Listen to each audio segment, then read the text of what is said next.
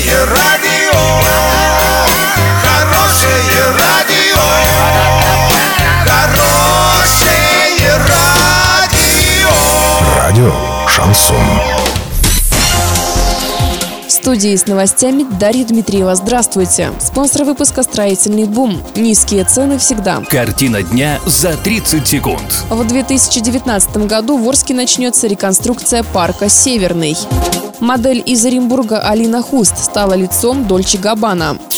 Подробнее обо всем. Подробнее обо всем. В этом году в Орске в рамках федерального проекта «Комфортная городская среда» начнется благоустройство второго парка «Северный». Времени на переработку проекта нет, поэтому реконструировать парк будут по первоначальной концепции благоустройства, а средства на это будут перенаправлены из суммы, которая была заложена на вторую очередь реконструкции парка строителей.